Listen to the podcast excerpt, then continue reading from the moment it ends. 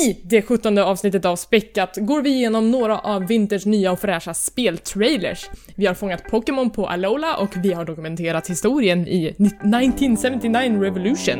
Men mest av allt så pratar vi såklart om Final Fantasy 15. Det här är Späckat.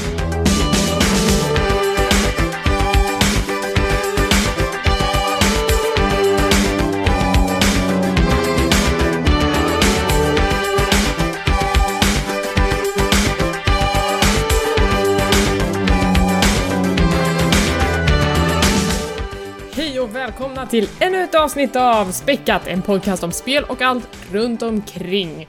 Det här är avsnitt 17. Det är snart jul och med mig har jag Niklas Hola, hola, chica. och Tommy. Det där var Tommy. Fan ja, Ja, trevligt att ha dig här. detsamma. Niklas, förklara för oss, varför har du bytt språk? Fy fan vad löjligt. ja, det var det enda jag kunde säga. Nej, jag, jag eh, fick ju ångra bittert eh, det här att jag läste tyska på, i skolan istället för spanska eh, nu när jag åkte till Kuba. Som jag berättade förra avsnittet där. För det, det hade blivit så otroligt mycket enklare om man kunde göra sig förstådd eh, i många fall. Men eh, ja, jag, jag var där så jag kom hem idag så jag är lite liksom omtumlad fortfarande men eh, ja. Jag Det tycker var- det är starkt att du, eh, du ställer upp bara direkt. Ja, ja visst. Nej men Ja. eh, podcasten måste ut. Inget Ja. att snacka om. Nej, verkligen. Ja. Eh, men hur, hur, har det varit bra? Det har varit mestadels bra, eh, har varit ganska intressant i och med att, som ni säkert har sett på nyheterna, så gick eh, den gamla kubanska ledaren Fidel Castro och dog eh, dagen innan vi eh, landade i Havanna. Eh, och det tänkte ju vi då inledningsvis att oj, kommer det här påverka vår semester på något sätt? Ja, förmodligen inte. Men det visade sig att det blev en... När ni landade klev du ut ur planet och sjöng lite såhär Old El Paso, Precis. Old El Paso. Och flygplatsvakterna sa sluta med det där. Det, ingen sång, ingen dans. Eh, det, det var nämligen då en nio dagar lång sorgeperiod då som kickade in. Vilket innebar att det fick inte vara någon musik ute på gatorna, det som Kuba är känt för.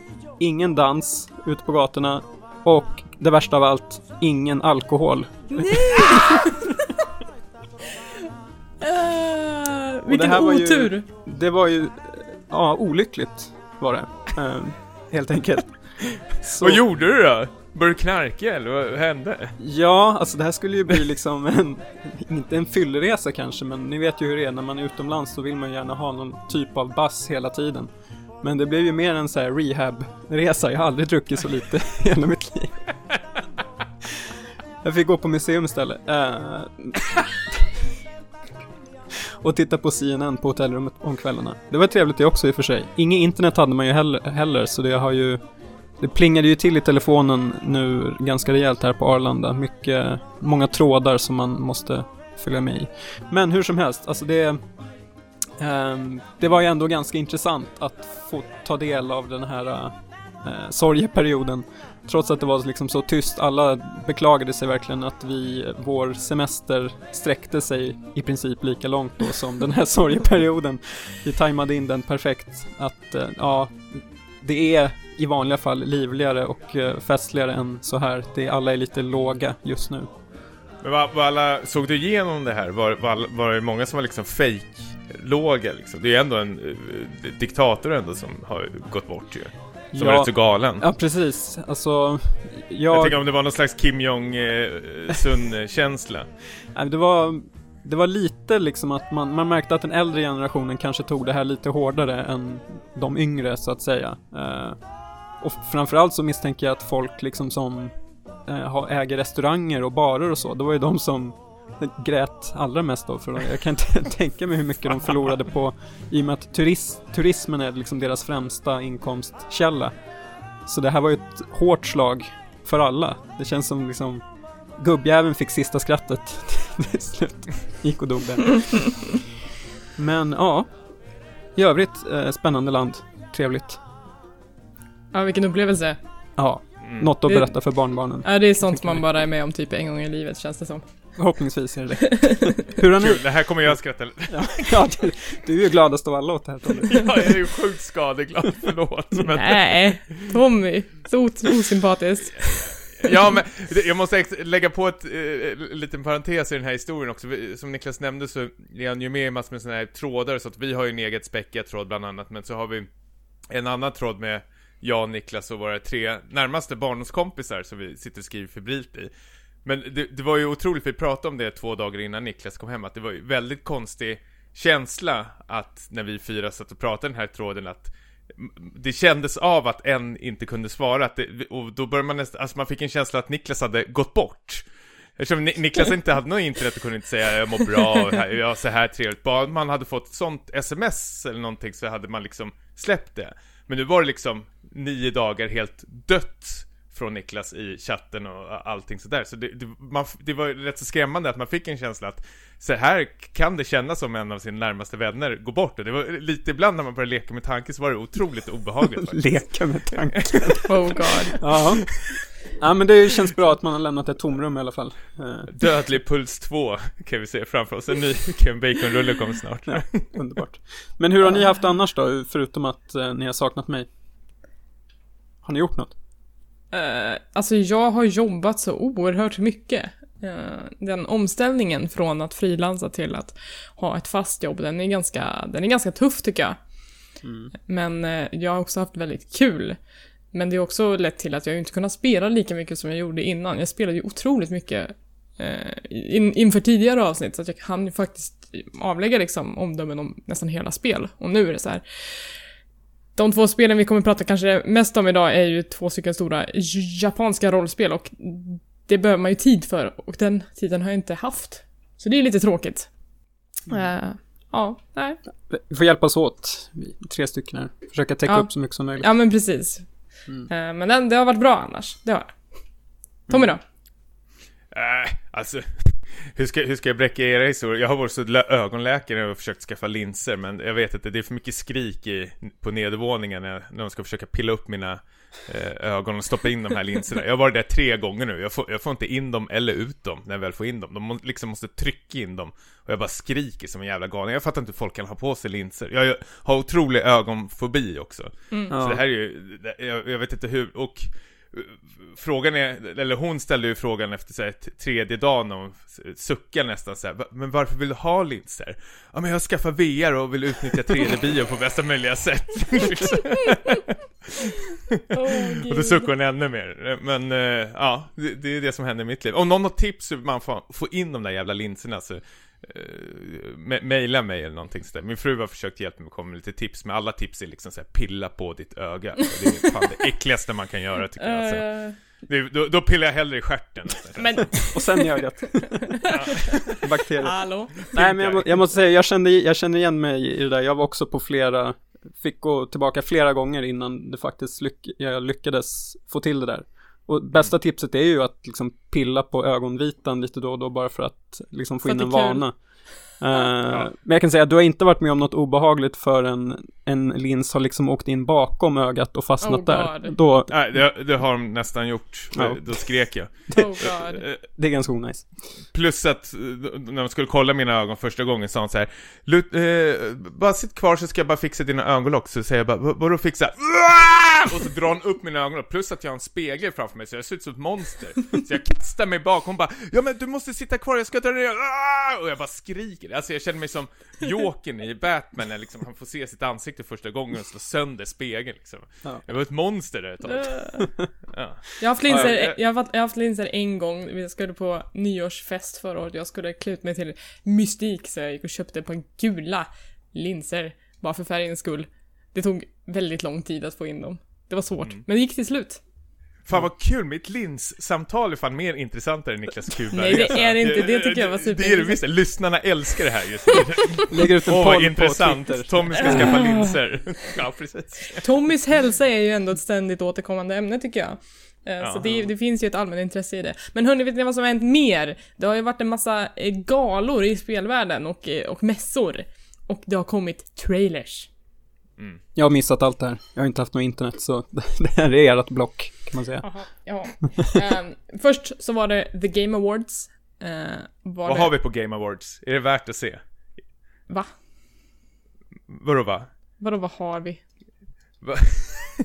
Är, är, det, det är ju en gala på, som sänds varje år, men Ja. jag undrar liksom, precis som Oscarsgalan, är det här verkligen, det här är väl tv-spelsmotsvarigheten av Oscarsgalan? Alltså, jag tittade inte på hela galan och jag tror inte att jag har gjort det någon gång. Så att jag, jag kan inte svara på den frågan. Det som, alltså, mm, först och främst så vann ju Overwatch Game of the Year. Nice. Men, men det, som är, det som är spännande är ju att det visas upp lite nya spännande trailers där och det är de jag har tittat på i efterhand. Ja men precis, det är ju samma sak här. Jag, eh, jag, jag bryr mig inte om sådana här eh, galor alls, utan det, det är väl som du säger, det är väl trailerna och de kommande spelen som är väl mer intressanta. Sen vilka som vinner priser, det tycker jag är, för mig i alla fall, är det helt ointressant. Det påverkar inte mig ett dugg. Precis som Oscarsgalan.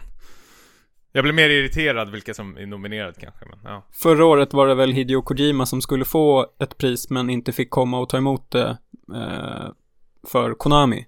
Är det rätt uppfattat? Det var den galan. Mm. Han satt fast i en egen våning på Konamis kontor. Inlåst. Nej men det var väl nog, eh, de gick väl ut med det för, inte för jättelänge sedan att eh, de hade väl väldigt så här, bråkig produktion i slutet och sista halvåret av Metal Gear Solid och det gick ju så långt att de stängde av Kojima, att han fick sitta på en egen våning och fick liksom förmedla med någon annan person ner till sitt team som satt på en helt annan våning. Mm. Så Knepig. ja, verkligen, väldigt konstigt eh, eh, företag. Make Konami great again, man kan köpa en sån keps så att, Man kan köpa så en keps på Stockholms spelmuseum. Där har jag faktiskt varit eh, sen vi spelade in sist. Det kan jag säga. Eh, men okej, vad, de här trailersarna då? Jag vill eh, slå ett slag för Mass Effect Andromeda. Nu har vi fått se lite gameplay, nu känns det lite bra och hype igen. Eh, jag var ju skeptisk efter D3 som sagt, eftersom det inte var så mycket. Men nu finns det saker, det börjar se ut som ett riktigt spel. Eh, så det tyckte jag var väldigt nice. Tommy, har du några åsikter, du som hatar Mass Effect? jag vet, jag förstår inte vad folk är så jävla hype. Jag, jag, jag tittar på den där trailern och jag är så här. Det, det känns som ett vanligt tredjepersons spel och sen börjar de rabbla massor med så här sjuka jävla namn. Vi kommer komma tillbaka till det säkert i Final Fantasy-recensionen, men jag blir så här. Vad, vad är det för jävla påhittade konstiga namn ni hittar på? Ni bara krånglar till. Alltså det, det blir nästan som så här glosor för mig känner jag på direkt att jag måste så här, plugga in de här äh, sakerna. Jag, jag, jag vet inte, jag zonar ut rätt så snabbt så fort de börjar prata. Om Krogans och Turians och Quarians och Salarians. Har- ja men precis, det låter ju som så basiller nästan. Jag vet inte, vad, vad är det för någonting? Varelser antar jag, species. Men det är så otroligt, jag vet inte, tråkiga namn som inte sätter sig alls för mig. Ja. Ehm, Xenomorph däremot, har vi, där har vi ett coolt sci-fi namn. eh, och eh, hur är det då med eh, Death Stranding? Såg du den? Om jag såg det? Mm. Ja, det gjorde jag. Vad tyckte du om den Eh, då? Det blir ju bara konstigare och konstigare.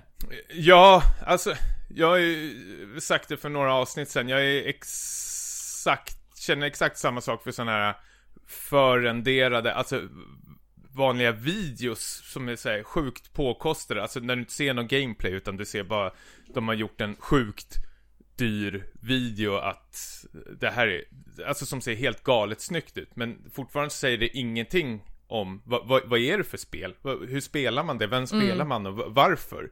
Alltså det som är kul, ändå, eller kul, jag har samtidigt börjat tröttna också för jag har så otroligt svårt, jag, jag gör inte det själv utan jag får liksom söka på internet efter andra som gör det, det är att hålla på och leta efter de här ledtrådarna som Kojima håller på och lägger ut, men en eh, teori, eller teori, det är inte ens en teori, men en grej som finns nu, den förra videon och den här nya ska man tydligen kunna spela upp parallellt med varandra. Har Okej. ni hört om det här? Nej. Nej. Och om ni kommer ihåg den första eh, videon med han från Walking Dead, vad heter han? Norman, eh, Norman, S- Redus. yes, håller ju i någon slags här, spädbarn. Som som förvandlas helt till olja. plötsligt, ja men den försvinner ju helt plötsligt från hans famn, Mm. eller hur? Ja. Mm, mm. Och exakt samma tidskod i det nya klippet så ska det här hamna i Guillermo del Toros eh, den här lilla tuben, kuben eller vad det är för någonting. Och Ja, barnet det. Mm. hamnar där. Och eh, jag, jag vet inte om det liksom bara har hamnat där eller om det finns en, eh, tanke bakom det. Men såklart det finns det tanke bakom det. Det är Kojima vi pratar om. Ja, just det. Men visst, Mads Mikkelsen är med. Det är ju liksom... Han såg, Jaha, så han, han är- jag tyckte han såg exakt likadan ut som i Doctor Strange med den här makeupen han hade.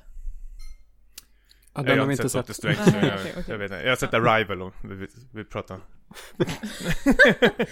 Eh, ja, men han var med i alla fall, höll i ett vapen. Han ser, alltså jag tycker att Mads Mikkelsen är ju tv-spelsskurken vi inte visste att vi behövde. Är han en skurk i det här Jag spelet? vet inte, Ja, han ser är ut som en skurk. Han ser elak ut och Ja. gör massor med så här fula tecken med fingrarna. Mm. Eller jag vet inte vad han gör. Han drar sina pek och eh, långfinger mot ansiktet och, och pekar framåt. Så jag vet inte. Militär lingo med händerna kanske. Ja, Ja, han ser, han ser ond ut i alla fall. han ser väldigt elak Men det kanske ut. har med jag, hans ansikte att göra bara. Jag vet inte. Ja. Men det här skulle, eh, det enda vi vet, vad vet vi egentligen? Open World eh, multiplayer av något slag liksom. Och, och sen att det är någon, det- känns som någon slags här framtidsdystopi. Man såg lite pansarvagnar som har så här organiska pansarvagnar. Jag vet inte, det var någon slags inälvor eller någonting som var så här kletar runt och det känns som någon slags sci väldigt sci-fi är det ju såklart. Men det går ju bara att spekulera. Det här, jag kan ju inte ens säga om jag är det, såklart jag är intresserad av vad det här kommer bli, men jag, eftersom jag inte vet någonting så leker jag ju bara med, det blir bara att man får liksom spekulera helt fritt ju, vilket inte kommer leda någonstans nästan. Det här är ju flera år bort re- eh, fortfarande känns det som. Kojima har väl sagt att eh, det kommer innan 2020. Så det för att liksom jag, vet, jag har sig ork och, sit- ja precis, jag har ingen ork att sitta och spekulera om sånt där. Nej, alltså man kan ju inte, man kommer ju tröttna, eller jag har ju redan tröttnat på de här kryptiska trailerna. Liksom visa någonting när du har lite mer substans liksom. För jag tycker det kan bli ganska tröttsamt att bara hålla på och lägga ut så här ledtrådar och sånt. Istället för att visa något konkret. Men eh, jag vet inte, det är Kojimas fans älskar den här typen av trailers. Så det är väl till dem som det riktar sig. Jag vet inte. Ja men Kojima, vi har väl ändå räknats in, tycker vi i alla fall, förut Ja, som Kojimas han- fans. Han tappade mig ganska rejält nu. Han har gjort det på sistone i alla fall. Jag, jag, jag känner mig inte så här super peppad än så länge, men vi har ju bara fått se två trailers än så länge, men Men ny, nyfiken, alltså hur, hur kan man göra en bra teaser-trailer som inte spoilar för mycket? För jag tänkte ändå, om vi ska dras lite till tv-serier och sånt, Twin Peaks kommer ju med en ny säsong. Och eh, Elisabeth, hur bekant är du med Twin Peaks? Eh, Jag försökte titta på första säsongen och la ner för att jag tyckte att det ballade ur. Ja, Mm. jag älskar ju Twin Peaks och det gör väl du också Niklas? Ja, visst, visst. Mig. Ja. Men då har de ju, enda teasern de har lagt ut, det är väl liksom en kameraåkning som åker igenom den här skogen och sen liksom någon dålig liksom 80-tals dissolve när liksom Angelo Badamanti liksom spelar piano och Laura Palmers theme och sen liksom står det bara Twin Peaks. Är, är det 5 plus eller är det 2 plus? det är fem plus. det är 5 plus, det är det som är så sjukt och den säger ju inte heller någonting. Nej, men, men grejen är att Twin, nya Twin Peaks-säsongen är ju ändå runt hörnet. Det kom ju liksom tidigt 2017, tror jag i alla fall. Eh, men som sagt, det här är ju, eh, Death Stranding är ju så långt borta, känns det som. Så det känns som att de här trailersna kommer lite för tidigt. Jag, jag kommer liksom tappa intresset när det väl är dags för spelet. Men apropå, apropå teaser-trailers nu då. Eh, för det som kom, hände efter eh, The Game Awards var ju att Playstation hade sin Playstation Experience-mässa i, i Anaheim tror jag, det var samma ställe som Blizzcon brukar vara på. Och eh, där var det också en hel del trailers, bland annat eh, ett officiellt utlysande av The Last of Us 2. Fuck yeah. Och den tyckte jag var, alltså den, den kändes ju också liksom lite mer som en teaser. Men, och den har ju för sig lyxen att den har ett gammalt eh, spel som en grund så att man kan känna igen saker ifrån det och då känns det ju mycket, mycket mer hype eh, när man bara får se de här glimtarna av eh, en eh, sprayad Firefly-symbol eh, och eh, en flicka som sitter och spelar gitarr i ett rum och man bara ryser för man bara, jag vet vem det där är. Innan man ens har sett logotypen. Ver verkligen, alltså The Last of Us, eh, gillar jag väldigt mycket och eh, det, det, slutade ju på, utan att spoila någonting, men det, det hade ett lite speciellt slut och när man såg den här teasern, trailern då, jag kände att det, det här är ju perfekt alltså, jag behöver inte veta mer, det här är ju, det, det är ju någon slags hämndhistoria vi nu kommer vara med om och den kändes ju bara, hur lång var den? Kanske en minut eller någonting, inte ens det. Det här, den känns ju otroligt mycket råare och seriösare än om vi tittar på Uncharted 4 som jag tyckte inte är så jätterolig. Men det, det är typ sånt här spel som jag vill ha och det är det jag vill att Naughty Dog ska fortsätta med också. Mm. Um, mer ifrån Playstation Experience då? Det kom en Persona-trailer, var den ny för dig Tommy? Jag har, jag har faktiskt gjort en helt uh, media blackout på Persona. Ah, jag okej. eh, Mm. tittar inte på någonting. Mm, jag förstår. Uh, Okej, då drar vi något annat då. Uh, Uncharted kommer komma med ett nytt kapitel. Vi vet inte riktigt om det är ett spel eller om det är ett DLC, men... eh, jo, det är en del av, eh, av Season Pass till Uncharted 4 ska det vara. Och eh, det kommer att handla Är du om... säker på det? Ja, jag, jag läser det här på Forbes eh, samtidigt som vi spelar in. Jaha, Det ah, säger, okej. is being, ja, is being offered as both part of the season pass and as a massive standalone experience. Precis, man kan köpa det utan att äga Uncharted 4. Gud vad bra, för jag lånade det Ja. av en kompis. Eh, och, då, och då kommer man spela som Chloe Fraser som jag saknade så oerhört mycket i Uncharted 4, så jag blev superglad när jag hörde det här. Mm. Eh, och Nadine kommer tillbaka också, som var skurken i fyran. En av skurkarna. Kul för Uncharted-fansen, men själv känner jag att jag är otroligt klar med de- den serien. Jag, jag går vidare till Last of Us istället. Just det. Um, Ne- du... negativa, eh, eh, ska jag vara så här sur hela podcasten? Ja, men det kan det väl få vara. Då får du vara en Ja. motvikt. Ja, bra. Eh, Marvel vs Capcom kommer. Eller har kommit, typ. Ja, ja men precis. Eh, ska jag... det är kul att du liksom lägger upp alla de här på volley så får jag liksom smasha ut dem eh, som gott det går. För, men för just, just Marvel vs Capcom har inte jag spelat mycket av, men jag vet att det är en stor grej för fighting-communityt. Ehm, men jag kan inte riktigt säga någonting. Det här är ju mitt eh, favorit, favorit beaten up-spel genom tiderna, eh, Marvel vs Capcom 2 och 3. Det är helt eh, två jävla otro, otroliga spel och när eh, Capcom slutade uppdatera Marvel vs Capcom 3 för att liksom avtalet mellan Marvel eh, ja, slutade och att man kunde inte ladda ner något mer eller någonting sånt där, då började alla fansen bli oroliga. Men sen nu när de liksom utannonserar den här Infinity eh, så vart det liksom, eh, jag vet inte, jag såg det inte komma från någonstans. Jag varit otroligt jävla glad. Det här var nästan den största överraskningen för mig. Alltså visst, Last of Us 2 såg ju återigen hur grymt som helst ut och vill också spela det, men det här var ju det som minst liksom förutsägbara om man säger så. Och eh, det här är jag otroligt peppad på. Plus att eh, samma dag så släppte de eh, Marvel vs. Ult- Ultimate Marvel vs. Capcom 3 till eh, Playstation 4 och Xbox One tror jag. Eh, att de släppte till båda konsolerna. Så nu kan man ladda ner det till PS4 om man har missat det. Ja, det. det är otroligt roligt spel faktiskt. Man behöver inte vara någon expert. Jag är inte alls duktig på beaten up, men jag har sjukt kul när jag spelar de här spelen. Eftersom det händer så jävla mycket på skärmen och allting. Ehm, ja, men eh, kul att det börjar hända lite saker för att nu börjar man liksom såhär, vad ska vi se fram Men du- emot nästa år? Typ. Du Även har om ju inte... inte nämnt det viktigaste. Vad var det viktigaste? Danganronpa 3 kommer till eh, Europa Åh, och västvärlden. jag tittade faktiskt på den också, men jag har inte hunnit spela Danganronpa 2 än. Det, det är som är så kul eh, med, eller kul med Danganronpa, men att eh, jag fick en rejäl utskällning av Niklas lillasyster i helgen. Som, hon, hon spelar inte så jättemycket, eller hon spelar med ingen tv-spel alls, men eh, så råkade jag nämna det när vi var ute och drack till några kompisar och så sa hon Kan inte du hålla käften om det där Danganronpa? Varje gång vi går ut så pratar om det. Jag hatar det namnet. Så hon, Ja. Tydligen så har jag nämnt det här flera gånger när hon har varit med och nu är hon trött på det. Satt hon ner foten? Ja, så nu blir det Ja, inget Så mer. nu, nu, blir det, ing- nu är det helt tyst om Danganronpa när jag går ut på kvällarna. Du får köra en blackout på den också som eh, persona helt enkelt. Ja, det har ju varit, f- nu håller jag kvar lite här, det har ju ett stort skräll också, eller skräll är det väl inte, men huvudprotagonisten har de ju bytt, uh, bytt kön på. Nu, nu ska du ju spela kvinna den här gången, vilket har fått typ väldigt många Danganronpa-fans att gå i taket av någon konstig anledning. Du har ju spelat som kille i de två tidigare spelen. Eh, och eh, nu- nu tycker de väl att det är något, uh, eh, ja, jag vet inte, jag kan inte ens förstå argumentet. Alltså jag, tycker känner, jag, känns- jag tycker att det är så här, det måste vara världens minsta problem, folk som blir arga Ja. på det nu. nu. Alltså nu borde man väl ändå vara van vid det här laget, att det kommer ske lite gender swaps för att det är så här symptomatiskt i nästan hela spelvärlden.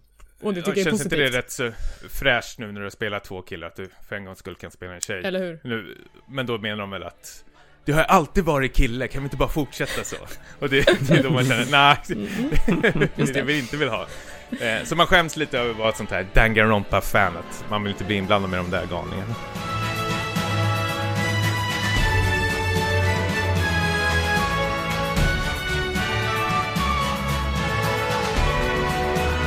eh, ett av eh, spelen som har kommit i år och de senaste veckan är ju nya Pokémon Sun and Moon. Fan vad nice. Jag är- Låter eh, introlåten sådär? Nej det gör den inte. Det, jag vet inte ens hur den går. Jag bara, jag freestylade lite, jag fick feeling, låt mig vara. Eh, Nej men det har ju varit så här mycket hype kring de här spelen i år, att de har släppt mycket teasers, de har släppt mycket bilder på vad som kommer komma och eh, det som har slagit mig under den här PR-kampanjen är ju att de verkligen försöker fräscha upp och förnya Pokémon och förändra ganska mycket saker. Det är, eh, det här, de här spelen utspelar sig i ett eh, land som består av en, det är en ögrupp egentligen, som liknar Hawaii väldigt, väldigt mycket. Eh, Så att hela det här tropiska klimatet blir liksom en, en eh, liten omvändning från de tidigare Pokémon-spelen som har varit ganska eh, homogena i sin setting. Eh, så det känns superkul, massa nya Pokémon. Men hur många nya Pokémons är det då? Det är ungefär 80 stycken och sen så delar de 80? Ja, de, och sen så delar de utrymme med massa gamla Pokémon från generation 1 och framåt till det senaste egentligen. Det som är lite spännande är att många från den första generationen röd, blå, gul, grön eh, Pokémonerna, de har fått Alolan Forms. Så att konceptet är att, att eh, när Pokémon liksom eh, bor i andra delar av världen och i andra klimat så utvecklas de på ett helt annat sätt. Så att vissa Pokémon har bytt typer. Så att Vulpix har till exempel blivit en is-Pokémon istället för en eld-Pokémon. Um, Diglett har också bytt, bytt eh, typ, men det som är roligast med Diglett och Dugtree är att de har fått hår. Eh, så att det är liksom lite sådana varianter på, på förändringar som har skett på de gamla Pokémonerna. Ehm, Så det är, och det är ju tydligen något som har efterfrågats i communityt också, att, att Pokémon ska ha liksom särskilda eh, abilities eller speciella kännetecken när de ska komma från olika delar av världen. Ehm, Så, så ser i alla fall utbudet av Pokémon ut. Så då, det skulle kunna finnas en is-Pikachu och en eld-Pikachu? Eh, Om de kommer från ett Ja, kallare men- klimat och ett varmt... Ja, alltså om man bara leker med tanken. Ah, ja. ja. Och i, i det här spelet så utvecklas Pikachu till en Raichu som jag tror är en Psychic type. Okej. Ja, För så annars har det varit el, eller vadå? han, annars är det en el, precis. Ja. Ja, så det är lite sådana grejer. Och, och, och sen så finns ju liksom den gamla Raichu finns ju också. Eh, Så att du kan ha liksom en Alolan Raichu och en vanlig Raichu. Om du byter med andra spel till exempel. Så- Och det går ut på att det ska bli Pokémon-mästare igen, eller? Ja, men det är lite annorlunda för att på de här, eh, på de här öarna så funkar inte det riktigt likadant som i Pokémon-ligan i de andra världarna. Eh, för att ibland, ibland, eh, för tidigare så har det ju gått ut på att man ska ta eh, och besegra ett antal gymledare, få deras badges och när man har tillräckligt många badges så får man inträde till den stora Pokémon-ligan där man, man ska eh, besegra de fyra bästa tränarna och sen Pokémon-mästaren som är innan dig egentligen. I det här spelet, och nu har jag inte kommit så långt, men då ska man gå igenom istället en massa olika Island Trials. Mycket märkligt. Ehm, på varje ö finns det då tränare som är ansvariga för trials och de kan gå till på lite olika sätt men de slutar alltid med att man ska besegra en totem Pokémon som är väldigt eh, stark och den är vild också. Den tränas inte eh, formellt av någon specifik tränare. Eh, Men de här eh, tränarna som ansvarar för själva trialen, de kommer att ge spelaren en massa olika utmaningar. Ehm, Så att typ i en så skulle man, ehm, man ska laga en maträtt för att locka fram den här eh, totem-pokémonen som gömmer sig i skogen. Eller så ska man titta på en dans och försöka se vad som, vad som skiljer sig mellan två olika danser. Så att det är inte riktigt den, den traditionella gymstriden, vilket jag tycker känns superfräscht. Men faktiskt. hur är det, hur är det med multiplayer-delarna? Eh, kan du liksom slåss mot andra tränares Pokémon? Kan du byta Pokémons? Absolut. Jag- Ja, hur funkar det liksom i praktiken? Ehm, det, jag tror att det, det här systemet tillkom redan i X och Y-spelen, men nu har det ju liksom fått fullständig internetuppkoppling. Ja. Så att eh, genom startmenyn så kan du gå till något som kallas för Festival Plaza och där kan du se dels random-spelare som besöker din, ditt, vad ska man säga, din, din bas. Eh, men du kan också se dina vänner på Nintendo Network liksom, som du hade lagt till med friend codes. Eh, och där finns det då två knappar, Battle eller Trade. Så att du kan, du kan slåss på, på vanligt vis och du kan byta med kompisar på vanligt vis. Men det finns också lite grejer som typ Wonder Trade, där du skickar iväg en Pokémon på måfå och får tillbaka en Pokémon på måfå från du vet inte vem. Eh, Så det kan vara en lite rolig så här blind grej. Så jag skickade iväg en Pokémon, fick tillbaka en Rattata typ. Man bara tack. Eh, Men det finns också ett jättebra system om man vill ha specifika Pokémon och inte har kompisar som kanske har dem. Eh, Då kan man lägga upp en Pokémon för, för liksom byte och säga jag byter den här mot den här eller den här. Och då kan någon annan spelare i världen eh, som har de Pokémonerna ta det erbjudandet. Och det tycker jag är superduper smart. Men det här har funnits eh, redan i den förra generationen tror jag. Men vad blir målet för dig nu då? Är det klara main story eller gotta catch them all? Alltså som sagt, jag har inte så mycket tid att spela som jag vill. Jag tycker att det här är supermysigt för man får liksom, man får klappa sina Pokémon och de är jättegulliga. Det är det Nintendogs... Jo men det är så, alltså efter matchen så kan du gå in i det som kallas Pokémon Refresh och då får du liksom lite one-on-one med din Pokémon, du ska klappa den och då kan den bli av med statusförändringar som sömn eller paralys eller sådana saker. Eh, och så kan du mata den med bär och den blir jätteglad. Eh, det är så supergulligt. Men jag ska ta mig igenom main story.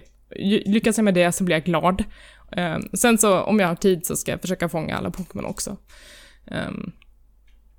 Om du leker med tanken, hur, hur... För jag vet att många har frågat efter det. Hur hade, tror du i alla fall Pokémon hade funkat som ett MMO? Det sa jag ju i min senaste lista i späckat, att det är ju det jag vill ha ifrån Nintendo Switch. Men du ville ha så jävla mycket i det väl? Har du inte det? Nej men jag vill ha ett World of Warcraft fast med Pokémon. Ja, jag, jag tror på det. Jag tror att det skulle vara fantastiskt. Men, eh, men vi, vi får ju nöja oss med det här och alltså grafiken, den har ju liksom, den rör sig ju mer och mer mot 3D. Den börjar leka lite med kameravinklar. ehm, men vi är inte riktigt där än att alla samsas som en och samma värld, utan världen är ju fortfarande ganska liten. Märker man av någonting från Pokémon Go's otroliga succé i eh, de här spelen eller Nej. liksom, är det väldigt separata? eh, De är väldigt separata. De, det, det är de verkligen. Och då tror jag att de kan liksom leva sida, med sida, sida vid sida så att säga. Ja men det tror jag absolut. Jag tror att de har lite olika publik också. Alltså de som Ja. spelar Pokémon Go nu är ju min Det mamma kanske. och massa barn.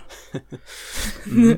men, men eh, sen så har man också löst ganska eh, saker som man tyckte var ganska frustrerande i de tidiga spelen. Till exempel så eh, får du tillgång till olika ride Pokémons så att du behöver inte liksom avvara en Pokémon i ditt party för att lära sig olika hidden machines och, och eh, tec- technical machines heter de va?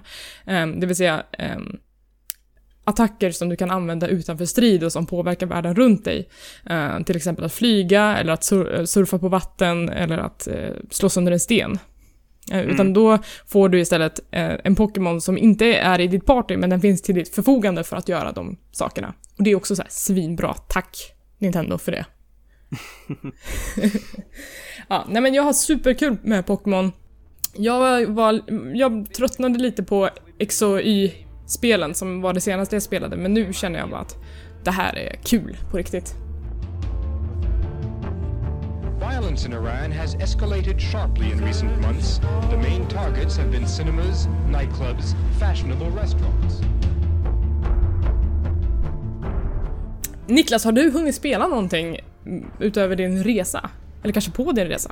Nja, innan jag åkte så hann jag faktiskt klämma in eh, 1979 The Revolution, eh, Black Friday, som är ett eh, lite väldigt eh, Telltale-aktigt spel. Det vill säga att eh, utseendemässigt är det den här grafiska novellstilen och sen är det ju det här då att det är lite peka och klicka-känsla men att det bygger mycket på svåra moraliska val och som då kan då följa med eh, längs med eh, spelets gång då. Du kan få betala för någonting du har eh, sagt tidigare och så vidare. Eh, skillnaden här är väl att det, det här liksom spelet utspelas under, liksom bygger på verkliga händelser. Eh, närmare bestämt då eh, den iranska revolutionen i slutet av 70-talet. Och då, eh, ja, då, då spelar man ju den här eh, fotografen som eh, eh, hans karaktär eh, bygger då löst som jag har förstått det på själva spelskaparen eh, Navid Konsari heter han som var med under själva revolutionen och sen flydde han och hans familj till Kanada och han började skapa spel. Han jobbade med Grand Theft Auto-serien. Eh, men det här är då hans första egna spel och det känns ju väldigt personligt och angeläget eftersom han var med här så han vill ju skildra det eh, genom att ta lite nya grepp. Alltså att det, det, här känns som att han vill, han vill berätta en historielektion till en publik som kanske inte skulle eh, vara intresserad i vanliga fall, men som tycker om att spela spel. Ja, för den här, kon, den här konflikten känns ju som en ett svart fläck i mitt historievetande. Och där finns det väldigt mycket svarta fläckar för övrigt. Men Det var det i mi- mitt också, kan jag ju lugnt säga. det närmaste jag har kommit eh, den här liksom revolutionen är Ben Afflecks film Argo, som ni kanske har sett. Där eh, de ska låtsas spela in en film då för att få ut några amerikanska eh, gisslan då. Den delen är inte med i det här spelet, utan det är en helt annan del av revolutionen. Men eh, som den här fotografen då så har man då en kamera som man går omkring då lite som i Life is Strange, det här andra lite Telltale-aktiga spelet så plåtar man olika saker, du får eh, ta ställning till diverse saker som inträffar nu här på, liksom på vägen eh, mot revolutionen. Du sugs in i det här då, även fast du kanske inte vill och så måste du välja sida och så vidare. just det. Eh, ja, och det roligaste är nästan själva eh, fotografidelen. För att eh, om du har en hel, ett torg säger vi då, på en massa människor som demo demonstrerar, så eh, indikerar då spelet när du har en, ett bra eh, photo moment, eller vad man säger.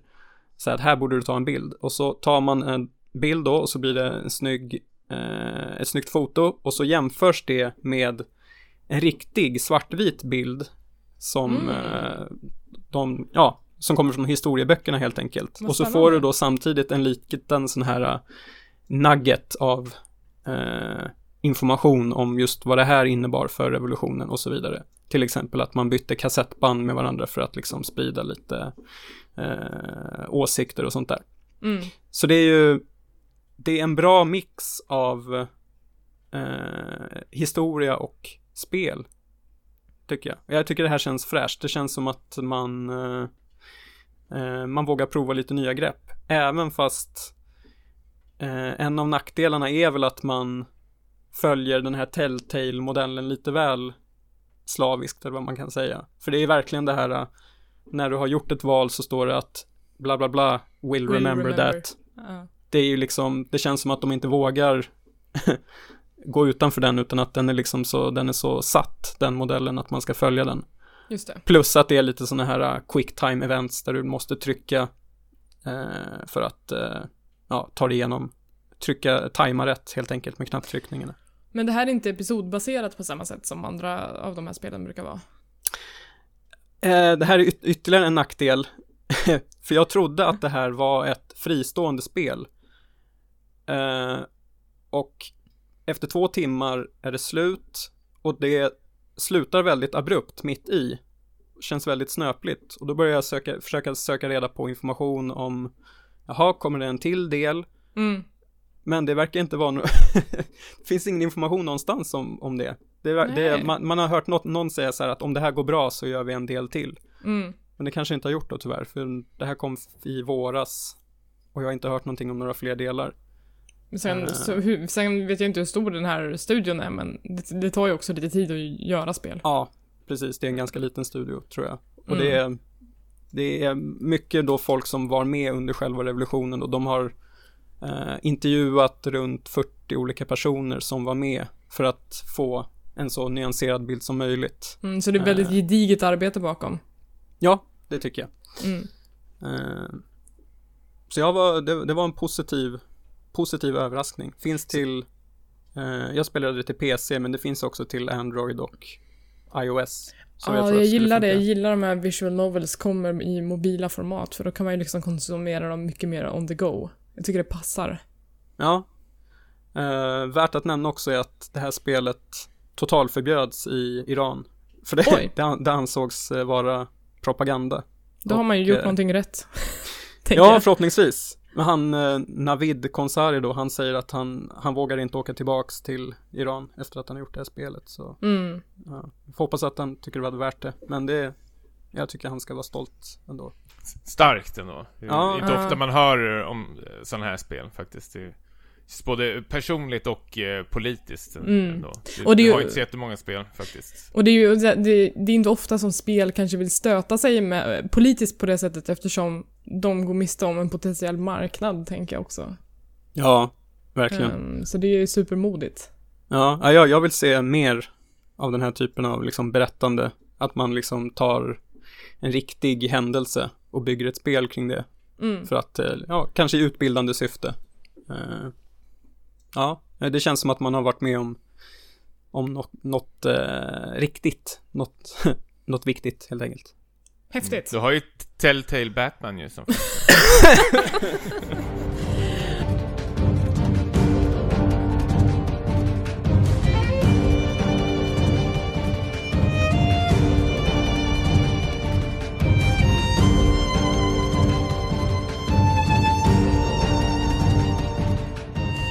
Vi kan väl säga så här att internet har exploderat den senaste veckan för att, ba- ballar ur. ja det ballade ur verkligen, för att nu har ju äntligen Final Fantasy 15 kommit. Och som de har väntat! 10 år! Ren rama lögn, men tydligen så har folk väntat i 10 år. Alltså för, för det var då det här spelet utlystes för första gången. Ja, men det har ju väl varit under produktion sedan 2013 känns det som. Ja, att det, det har inte producerats lika mycket som, som det har funnits som en idé. Men, nu är det Ren likväl lögn här. säger jag när folk säger 'Jag har väntat i 10 år på det här' Nej, Nej, det aldrig i livet att jag har. Fan, jag ser igenom sånt här på direkten. Ehm, och eh, jag eh, sa ju kanske i tidigare avsnitt att bara, det där ser ut som bajs, jag kommer aldrig spela det där spelet. Men det, den hatten ska jag äta upp idag. som jag ska äta den. Vad var det som fick dig att börja då, spela? Ja men först så var det ju ett PR-event i Stockholm ehm, där en restaurang på Södermalm serverade mat ifrån spelet. Chocobo ribs med mogghjärna. Nej. Fan vad äckligt det lät. Eh, och eh, jag, nyfiken som jag är, och det verkade liksom inte som att någon skulle gå dit, så jag bara tog med mig min sambo och bara Fan vi går och kollar vad det är för någonting. Vi gillar ju mat, så att det kan ju inte bli dåligt. Jävla lättpåverkad Jag alltså. vet! Skäms nästan. Jag vet. Eh, och, och då var det så här, ja, maten var väl helt okej. Det var inte så mycket fantasy, det var ingenting med chocobo, det var ingenting med mogels, det var lite lax på ett spett och sen så åt jag en svampsoppa och den var jättegod. Fan vad värd. De kallar inte ens det för potions eller någonting. Nej, men det här är maträtter som Ignis kan lära sig att laga i camp. Ah, Okej, ja. Mm. Men var det någon Final Fantasy-musik, någon stämning, eller Nej. var det bara menyn? Nej, det var bara menyn. Alltså, man fick en eh, varsin påse med Moogle Munch som var popcorn, som var inte så goda när man gick därifrån. Eh, Lite fattigt. ja, men, ja, men det var inte så, så högt tryck som jag förstod det. Det var eh, andra sällskap när vi var där och eh, beställde den maten. Men man får ju liksom gå in och bara Hej, jag skulle vilja ha Final Fantasy-menyn. Eh, Viskandes nästan. Lite som att gå på svartklubb och han bara Ah, jag förstår, följ med mig här. och, så Skrubb jag kan sitta. Ja, och så får man den här specialmenyn som innehöll då tre rätter ifrån spelet. Okej. Eh, men, men alltså det var bra mat. Eh, så det började där. Sen så kom ju själva spelet några dagar senare och jag blev så nyfiken när folk höll på att börja gasta om det här på internet. Så att jag föll för trycket och jag spelade spelet. snyggt av dig. Ja. Jag är Ja. så otroligt lätt påverkad. Skicka mig saker, jag kommer spela dem.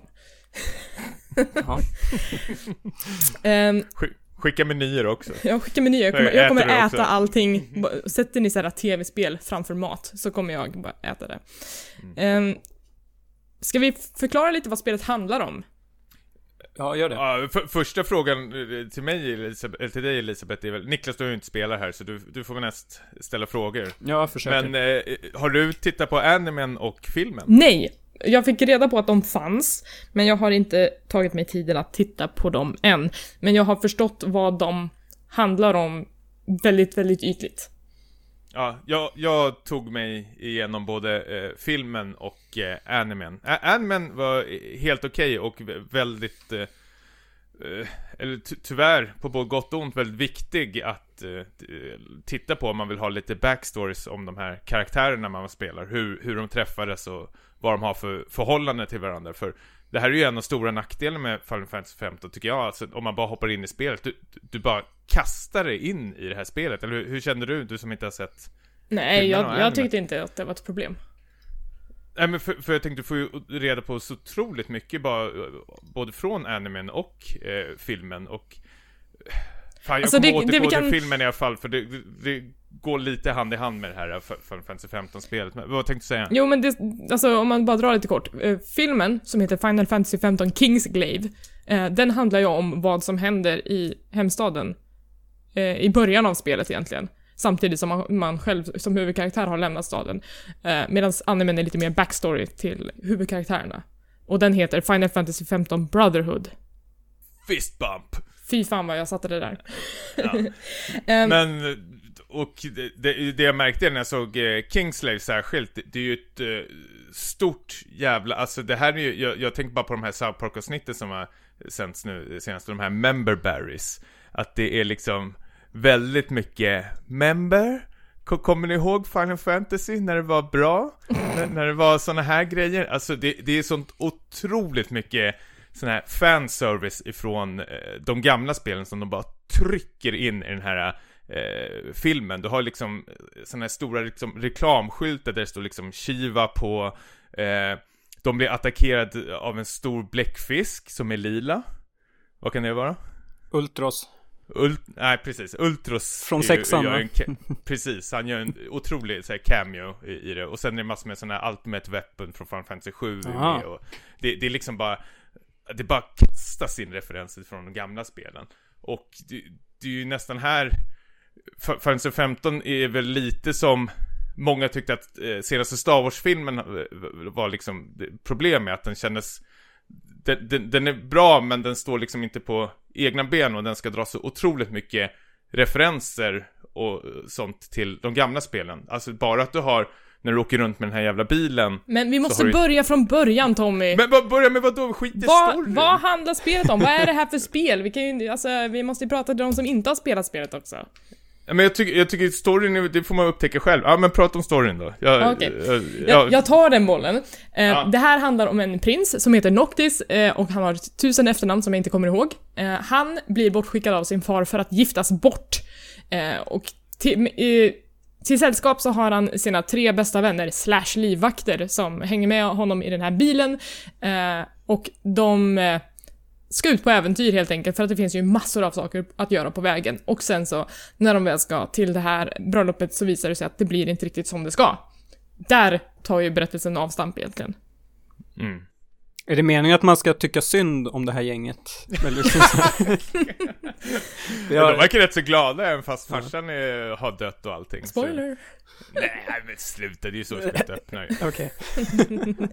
Um, ja, men, eh, alltså det, det, som, det som händer är väl att man först och främst så pratar de här karaktärerna väldigt, väldigt mycket. Det, de har ju spelat in en sån otrolig bank med banter mellan de här karaktärerna, så att de kommenterar ju exakt allting som pågår i det här spelet. Ehm, och de är väldigt levande och mänskliga karaktärer, så att jag tycker att även fast jag inte har hört deras backstory så får jag ändå en otrolig känsla för dem som personer. Mm. Ja, du gillar karaktärerna, eller? De är så oerhört stereotypa. Har du sett x antal animes, då vet du vad det här är för karaktärer. Så det kan ju också ha lite med att jag har det bagaget. Jag kan de här stereotyperna ganska bra. Eh, huvudpersonen är liksom såhär menlös huvudperson. Eh, han har med sig smarta killen med glasögon. Eh, han har med sig starka killen med sexpack och han har med sig spralliga killen som är störig. Mm. Tänk dig typ eh, Ty- Tyrus i Final Fantasy 10. Oj då. Sån här gapig och ska kommentera allt som liksom Det, det känns som man är så här påverkad av någonting, liksom någon, någon skön svamp eller någonting. Han liksom ska vingla fram och hålla på att kamma sig i håret och göra massor med så här gester med armarna. Han, han är ju otroligt sprallig så man blir ju trött på honom på direkten. Ja. men, men jag tycker ändå det, det som jag oroar mig mest över, det är säkert animen som heter Brotherhood, var att det här skulle bli otroligt liksom grabbigt. Visst, det är ju redan grabbigt i början att du har fyra killar tillsammans, men jag fick en känsla att de skulle liksom hålla på och high-fivea varandra och hålla på och fistbumpa och liksom hålla på och kramas och liksom rulla runt och det ska vara så jävla grabbigt och skönt hela tiden. Men jag tycker faktiskt att de har ju dragit ner dem till en viss, vi- eh, viss sund nivå faktiskt. De, de är rätt så eh, lågmälda av sig. De håller är väldigt menlösa, de, de skulle aldrig göra en fluga för när förutom alla monster som de... eh, Ja, precis. De är, är ganska, rätt så- de är tuntar. Ja, och jag, jag tycker det är rätt så skönt faktiskt, Ja. annars hade inte jag orkat med det. Det, det, det är liksom en skildring av någon, någon slags lite mysigare och vänligare manlig eh, vänskap som jag tycker att det borde finnas mer plats för i populärkultur. Eh, och det de här snubbarna gör, det är att de åker bil. Den är jätteflashig, man kan customisa den eh, i alla möjliga färger och med alla möjliga dekaler. Eh, man åker runt och gör sidequests i en jättestor öppen värld. Eh, Det här är ju helt nytt ju nu. och, för Final Fantasy-serien. Ja, nu, nu, nu det, har det blivit någon slags här Ubisoft-spel, att Ja. det liksom det liksom rasslar in eh, sidequest. Eh, lik- jag, jag tror jag har liksom 40 stycken just nu som eh, är aktiva att göra. Och det känns, det känns verkligen som att man har sneglat på västerländska RPG'n och sagt så där ska vi göra. Otroligt mycket. Mm. Eh, Och det kan Eh. jag uppskatta eftersom JRPG'n är ju som sagt inte min starkaste sida. Men det är väldigt Nej. mycket quests. Alltså det, det jag gillar med Final Fantasy-serien som jag ska ge dem stort cred till är att de eh, efter varje nytt spel så vågar de eh, prova på något nytt. Både i liksom eh, hur världen ska fungera och hur eh, fighting-systemet ska fungera. Det är ju realtidsstrider i det här spelet.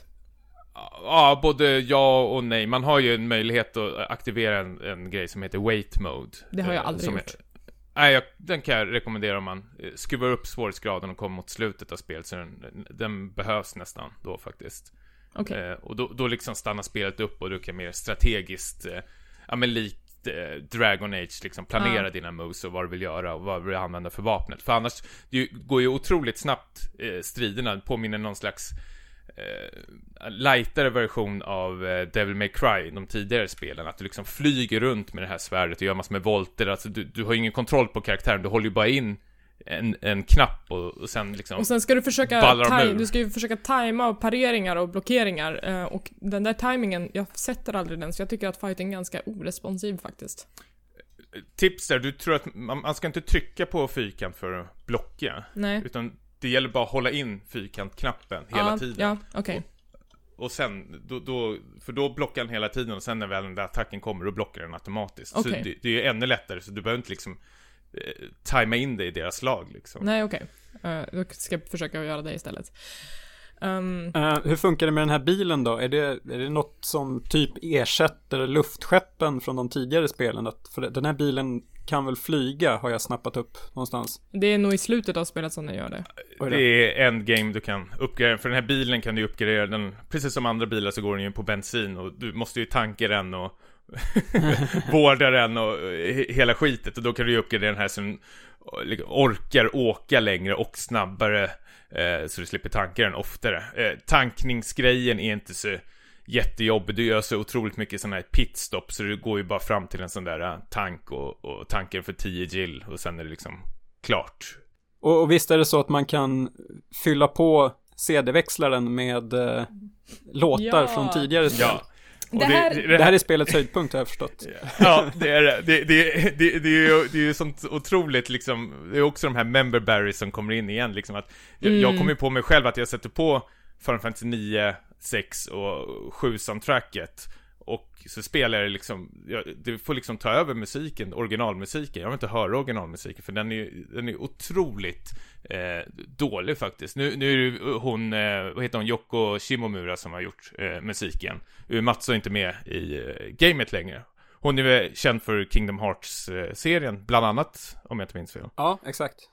Så, men, Men, jag eh, tycker det är väldigt såhär slätstruket soundtrack faktiskt. Det, det är såhär banjo-musik och Alltså det, så jag, tycker att den, jag tycker att den växer, Känsla. alltså, soundtracket är ju så otroligt splittrat för att ibland så är det så här, som någon härlig country när man är på macken, sen så blir det någon jävla hissmusik som är så här typiskt japansk bakgrundsmusik, eh, och sen så blir det ett jätteepiskt orkestralt soundtrack och inget av det är särskilt bra. Ehm, så, och det, resultatet blir ju bara ett, ett eh, hopplock av trams. Eh, Ja. Så att ibland så blir det ju så att man bara, jag vill hellre lyssna på den här gamla musiken för den var i alla fall välgjord. Ja, och senare in i spelet så har du den lyxen att du får en sån MP3-spelare. Ja, så då är kan du ta med dig musiken ut från bilen. och det är så otroligt skönt när man sätter på Final Fantasy 9-låten Over the Hills och spelar den. Och då, då blir man lite såhär ja, gåshudaktig. Men återigen, det är liksom det är ju de gamla spelen jag sitter och kommer ihåg så här. just det, jävlar vad bra Final Fantasy 9 var, otroligt bra soundtrack. Ja. Så det, det är ju nästan att de så här, har, har skämts när de har gjort det här så måste de lägga in massor med små eh, snuttegrejer från de gamla spelen så man liksom blir lite, ah, fan vad mysigt. Ja, okej. Hur, äh, röstskådespelarna då? Man, jag kör vet, du med kan- japanska eller engelska Tommy? Jag kör japanska. Ja, jag kör engelska. Jag har provat engelska i ja, två, tre timmar så jag har ju relativt koll. Jag tycker båda är eh, helt okej faktiskt. Det är inget, det är ju han eh, Prontor, vad fan heter han? Mm. Ja, som jag stör mig så otroligt på. Den här, den här glada, spralliga Ja, jag tyckte han var otroligt störig i den japanska. Eh, Ja, så- så- båda tycker jag är jättejobbiga. Fast det är helt and- det- de har ändå helt olika karaktär i, i de olika översättningarna. Men, men fortfarande störig. Mm. Eh, Alltså- vad, vad ska man säga mer? Det, det som jag stör mig på också, vi pratade om skurkar i, i senaste avsnittet, är- här, alltså det, det, storyn-grejen, det, det är så jävla sjukt alltså. Jag har, alltså jag kommer på mig själv att jag har väldigt kul i den här världen ändå, och gör de här huntsen, alltså det händer saker hela tiden. Han, han, säger, uppgradera- han säger alltså som bounties i andra spel. Att du får ett uppdrag. Döda tre såna här och då får man ett pris. Och sen går man upp i någon Precis. slags rank. Och desto högre upp du kommer, desto mer liksom episka och svåra fiender får du möta. Och sen är det ma- massor med andra uppdrag, lite så här fetch quest och sånt där. Men det ger liksom spelaren att upptäcka den här världen. Och jag tycker det är en otroligt snygg värld man åker runt i. Det känns inte Final Fantasy alls. Alltså, jag, förutom att du slänger in lite chocobos som springer runt. Men annars är det som liksom ett skitsnyggt open world-spel med eh, roligt grinding-system och sidequest. Men liksom jag kommer ju på mig själv att liksom, jag är inte ett dugg intresserad av main storyn, utan jag sitter ju bara och kör de här uppdragen, sen kommer jag på, just det, jag måste klara det här jävla spelet. Och så kör jag igenom det, och det är helt okej, det funkar tills man kommer till liksom kapitel 7, och spelet liksom bara ballar ur rejält, alltså det blir så otroligt jävla vilken sjuk vändning det tar, och det liksom, man känner att det liksom saknar cutscenes, det är liksom så otroligt osammanhängande, alltså den här skurken som presenteras, man fattar på direkten att det är en skurk och de här karaktärerna är så otroligt liksom bimboblåsta runt den här skurken, personen och låter hen liksom bara gå iväg och göra sitt. Jag, jag, jag fattar ingenting och nu fick vi reda på idag när vi spelar in att det ska komma en patch som liksom slänger in extra videoklipp mot slutet av kapitlen liksom som ska förklara storyn mer. Alltså det här är ju, det är ju sån otrolig jävla soppa alltså. Mm. Alltså jag har inte kommit, jag har kommit till kapitel 5 tror jag och jag tycker redan att storyn börjar så här dra iväg. Alltså eh, premissen är jättelätt att förstå. Eh, men sen så bara så dyker det upp någon tjej som drar en profetia och jag bara, jag fattar ingenting. Och sen så kommer det upp på, på, din, på min quest-log bara, du ska ta i den första runstenen. Man bara, vilken jävla runsten? Eh, Så det, det blir bara luddigare och luddigare ju längre fram jag kommer känns det som. Ehm, Ska, alltså, mitt intryck av Final Fantasy är att det är, det är ett helt okej open world RPG. Jag blev mer wowad av Xenoblade Chronicles X egentligen när jag började med det, för att den världen var så himla fantastisk. Alltså alla de här varelserna man sprang in i, man bara wow! Eh, den känslan får jag inte riktigt av Final Fantasy. Stridssystemet likadant, mycket roligare i Xenoblade att du var tvungen att tajma in med, med vad dina lagkamrater gjorde till exempel. Um, och liksom, med pretto-glasögonen på så är det ett helt okej spel. Men jag tycker att det visuellt och liksom audiomässigt så är det väldigt spretigt. Det är väldigt mycket fanservice och nostalgi till någonting som jag inte har spelat. Alltså när soundtracket måste förlita sig på gamla soundtrack, då är ju det inte tillräckligt bra. Um, och liksom bara såna här grejer som att Alltså de här snubbarna i, i, som är huvudkaraktärer, de ser så otroligt anime polerade ut medan alla andra i den här världen ser ut som verkliga människor. Finns det något som är bra då tycker du? Ja, så här är det. När jag tar av mig mina kritiska glasögon. Eh, för, alltså, typ de, den här första halvtimmen där jag bara tittar på allt och bara nej. det här är ju superkonstigt. Jag streamade ju faktiskt när jag spelade början av spelet och var lite, väldigt oimponerad av allting. Eh, men sen när jag hade spelat några timmar, då kände jag att jag eh, regregerade till Elisabeth 15 år. Som var en otrolig eh, Japan-fanatiker, eh, gillade liksom så här söta anime-pojkar, eh, läste mycket fanfiction och sådana saker att man, ja, men man var liksom en annan person då egentligen. Men, men jag gled tillbaka i den här rollen och eh, jag har blivit så otroligt fäst vid de här vid de här karaktärerna. Trots att de är otroligt stereotypa så är de ändå, eh, de uttrycker så mycket känslor och det finns eh, något så himla fint i att det, det är snälla killar. Eh, de tar selfies, de lagar mat, de gör mysiga saker tillsammans, de sitter och pratar i bilen, någon läser en bok och allting känns så himla, det känns vardagligt och naturligt och fint. Mm. Um, och och det, det är liksom en, ja men det är en, men det är också en fröjd att spendera många timmar med de här karaktärerna, för kanske till skillnad då från Xenoblade som har otroligt här, stela karaktärer, stela cutscenes, så blir det här tvärtom väldigt, väldigt levande. Um, Eh, och, och liksom då, redan då så började det skifta lite grann. Eh, och nu har det ju liksom gått till den extremen att jag bara, jag måste ta hand om mina pojkar nu, Mikael, säger jag till min sambo. Uh, så nu kommer jag spela Final Fantasy och så ses vi sen i sängen när vi går och lägger oss. Uh, Jobbigt att vara barnvakt åt de här jävla barnrumporna. Ja, alltså det är, väl, det är väl Prompto som jag har lite svårt för, för att han är så himla störig. Ja, det vill jag verkligen göra, för han tar ju bara selfies mitt i striden. Uh, och bara, men hallå, kan du slåss eller? sen, och sen finns det också liksom när spelet kom ut på dag ett, och dels lite innan också, att, och det var ju lite så jag kände också, så var ju att, som du sa tidigare, att det kanske blir lite grabbigt. Det känns väldigt ojämställt. Det är första gången Final Fantasy inte har en spelbar kvinnlig karaktär. Eh, man såg bilder på Cindy, som är mekanikern som man träffar i början av spelet, och hon är ju såhär superhyperdesignad och visar mycket urringning och har pyttesmå shorts på sig. Eh, men Sen så måste man titta på det här i sin kontext också, för att när Cindy står och blir sexualiserad eh, så har ju Gladiolus, i, som är med i liksom huvudkaraktärens team, han har ju blivit behandlad likadan av kameran hela tiden, ända fram till att man träffade henne och långt efter att man inte liksom har lämnat henne också. Um, och samma med Iris som är en karaktär som är väldigt så här, sprallig och väldigt girl next door, dream girl. Alltså, alla de här kvinnorna som som tycks vara lite platta och de är också jättemycket stereotypa, men de har ju sin manliga motsvarighet också. Så att jag tycker liksom att allt det här sker ju på lika villkor. Det är sexistiskt Vilket... åt båda hållen. Ja, men precis.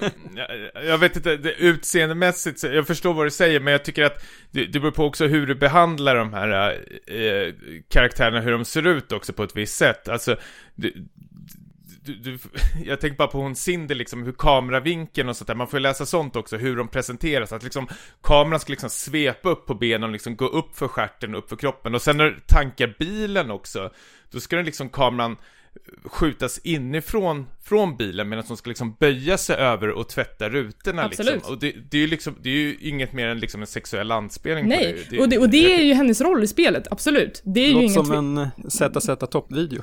Ja men det är, ja. det är ju inget snack på den saken, för det har ju helt rätt i. Eh, och det är ju någonting som man kallar liksom i filmteori för den manliga blicken, att kameran eh, har ju ett ansvar i hur man porträtterar eh, människor i det visuella mediet. Men Sen så tittar man också på cutscenes och spe, alltså speciellt Gladiolus, han behandlas också på samma sak. Det finns en cutscene när han ligger och sover och man bara ser hur hans, hans sexpack är liksom lite bakbelyst så att det är det enda man ser. Alltså, eh, och liksom... Det finns väldigt mycket fangirls som nu postar alla de här bilderna som prompt tar på de här karaktärerna.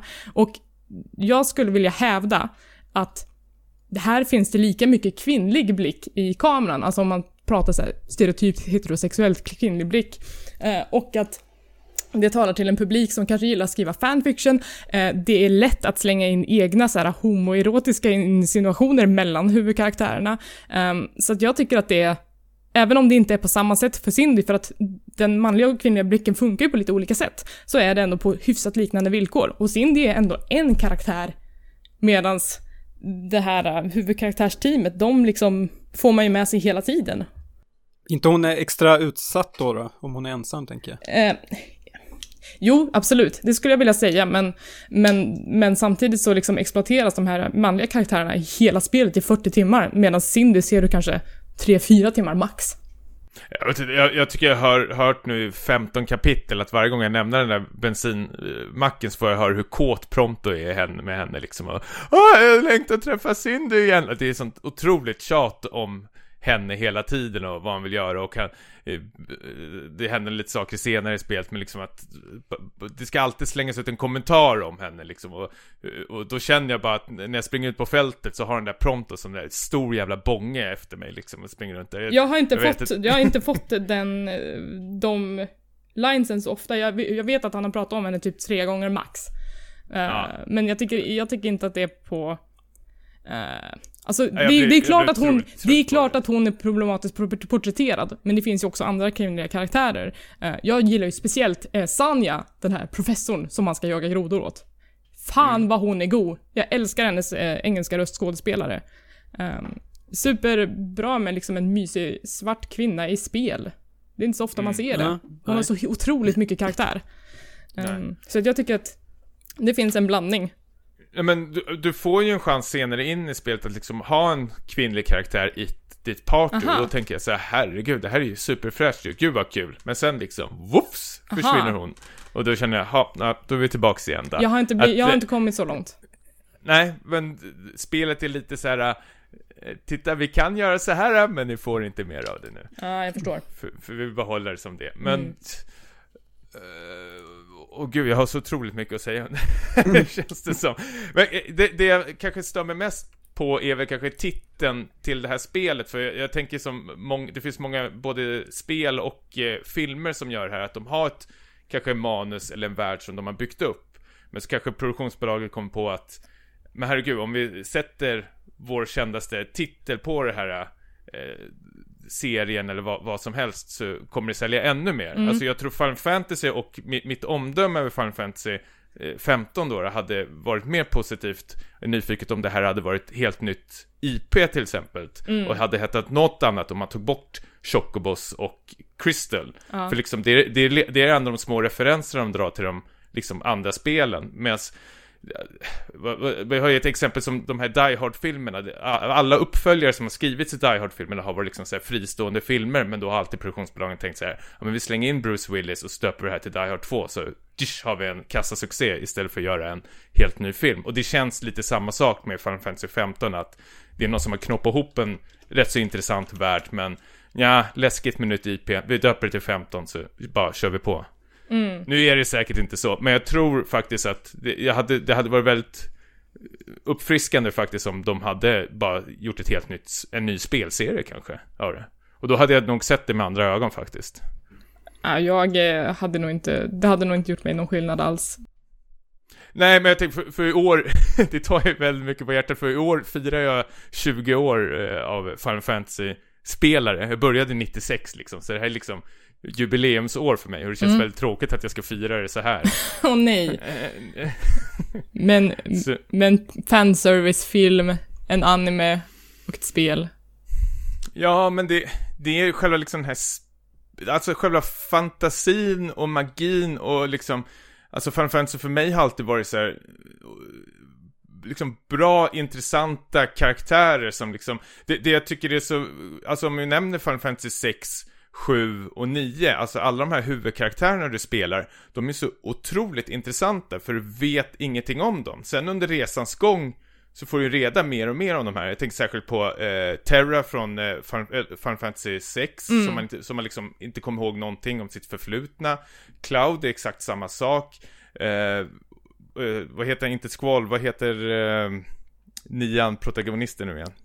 Sedan va? Sedan, precis. är ju också så här att de, de känns så unika och så sjukt intressanta att man vill veta mer om den här personen och de här gänget man har med sig. Men liksom, Final Fantasy 15, då får du liksom allting på direkten serverat på ett silverfat liksom. Och det är liksom, så, så här ligger det till, det här, det här är de och det, det här är deras bakgrundshistoria.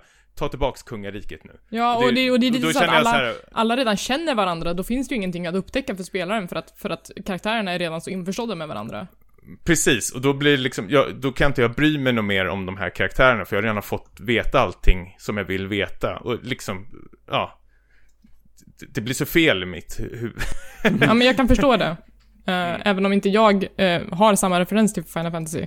Eh, men det är klart att det känns lite serverat, men jag kan också tycka att det är väldigt bekvämt att komma in i ett sammanhang där allting känns så naturligt.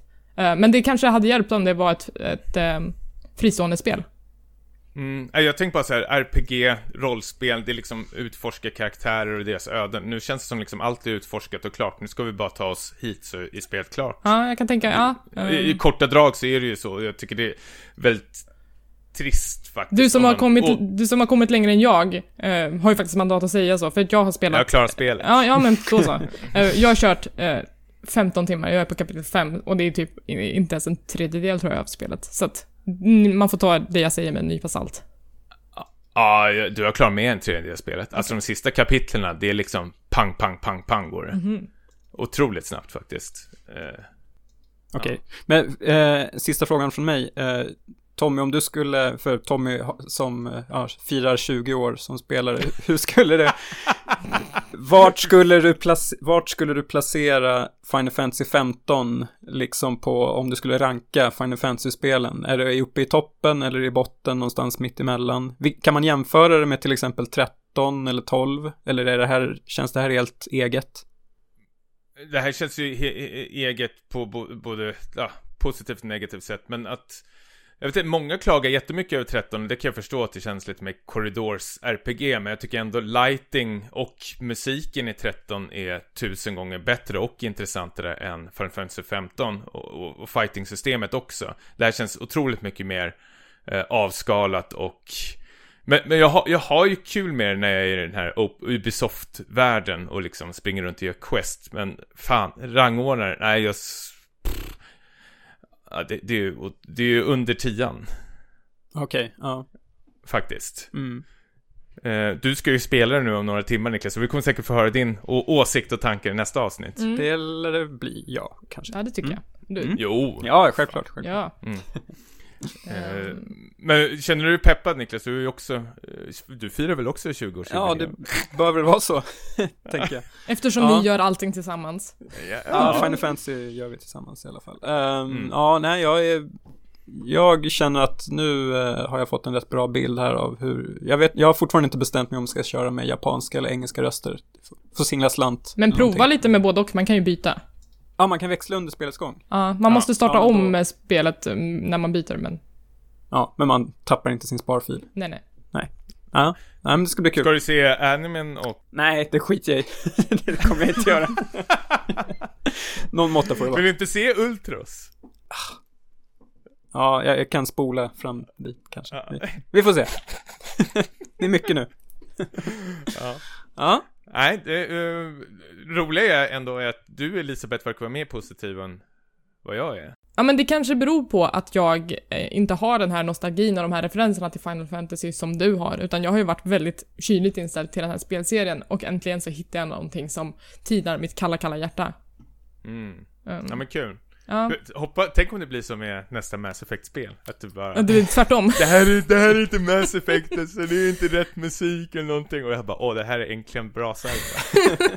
Det kanske är där det landar, varför Ja. inte? Och, nu, nu, just det, jag måste bara mercha, både Mass Effect och Final Fantasy 15 ska få en rejäl jävla dänga. Men de här jävla namnen alltså, vad, vad är det med folk? Det blir ju bara krångligare och krångligare för varje år alltså. Jag, jag, helt omöjligt för mig att lägga minnet på de, alla de här sjuka påhittade namnen. Känns som liksom, nu, nu, nu börjar det liksom få slut på idéer nästan känns det som. Det Okej, som okej, okej, nu ska jag berätta vad, vad huvudkaraktärerna heter.